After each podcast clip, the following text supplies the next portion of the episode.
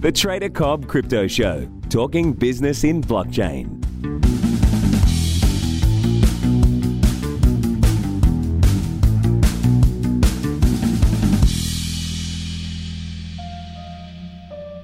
As a trader, I'm not trying to guess, I'm trying to predict, and I use a range of probability tactics to get me the highest um, probability of a successful outcome. Now, successful outcome, what does that mean to you? Well, to me, a successful outcome means one of two things. One is trading well finding a really good trade. The other successful outcome is finding, uh, sorry, having conditions where I decide that I'm not going to take part. I am not going to trade. This is your definition of success. So your definition of success is going to be what is your keel? What is going to get you to a position where you either do or don't, where you think you win or lose? The perception of your own reality of success is incredibly important, guys. For me, winning is understanding the conditions. That, that really is what winning is to me. Understanding the conditions of the market and understanding yourself, how you're feeling on that particular moment in time, and what you have lying ahead.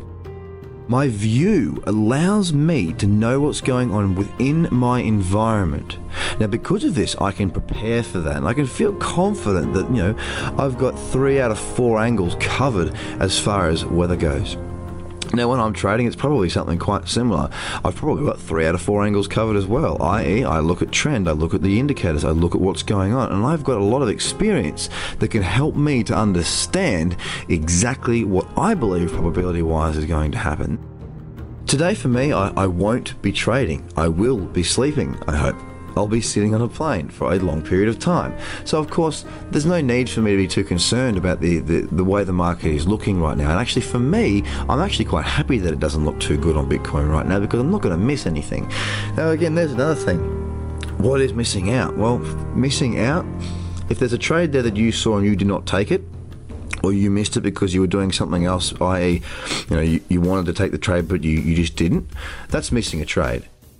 So again, perception of your environment, perception of what's going on. Know when you can and know when you can't. And when you can, know what it is you're looking for for a high probability outcome you might feel the need to place a trade. You might feel the need to get involved because you know what? I know that I had that when I kicked off my trading career, especially when I went full time.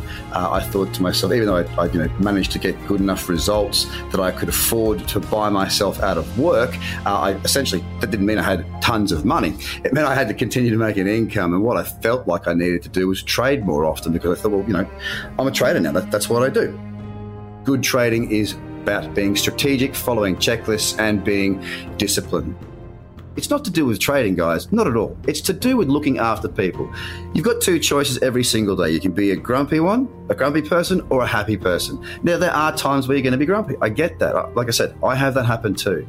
But if you can turn grumpy situations or people that are rude around, or just be overly kind to them, it will make you feel a lot better. So if you can today, guys, if you're in the position where you can make somebody happy, and you all are, then give it a go.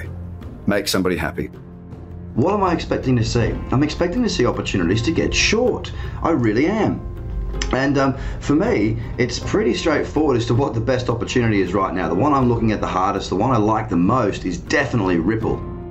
I'm telling you guys, right now, the market is pulling back. Am I getting overly optimistic? Am I thinking that we're going to see the market start to bottom out here? Absolutely not. No way at all.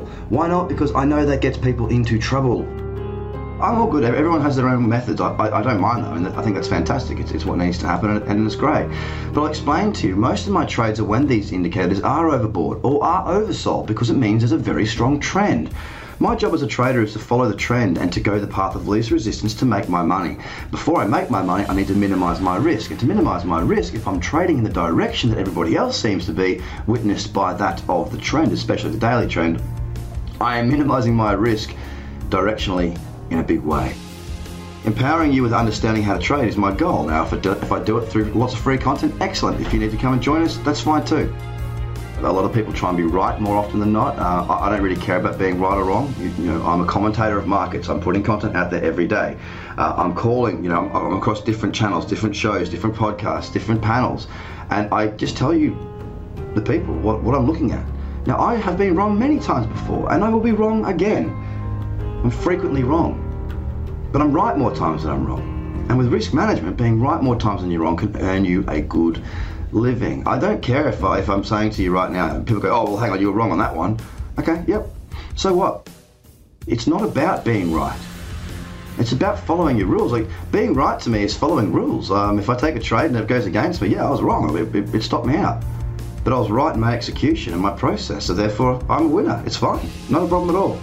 How you perceive being right and wrong is really important. And if you're somebody who always needs to be right, then trading's probably not the best spot for you. You need to work on your psychology, work on your measure of success changing slightly.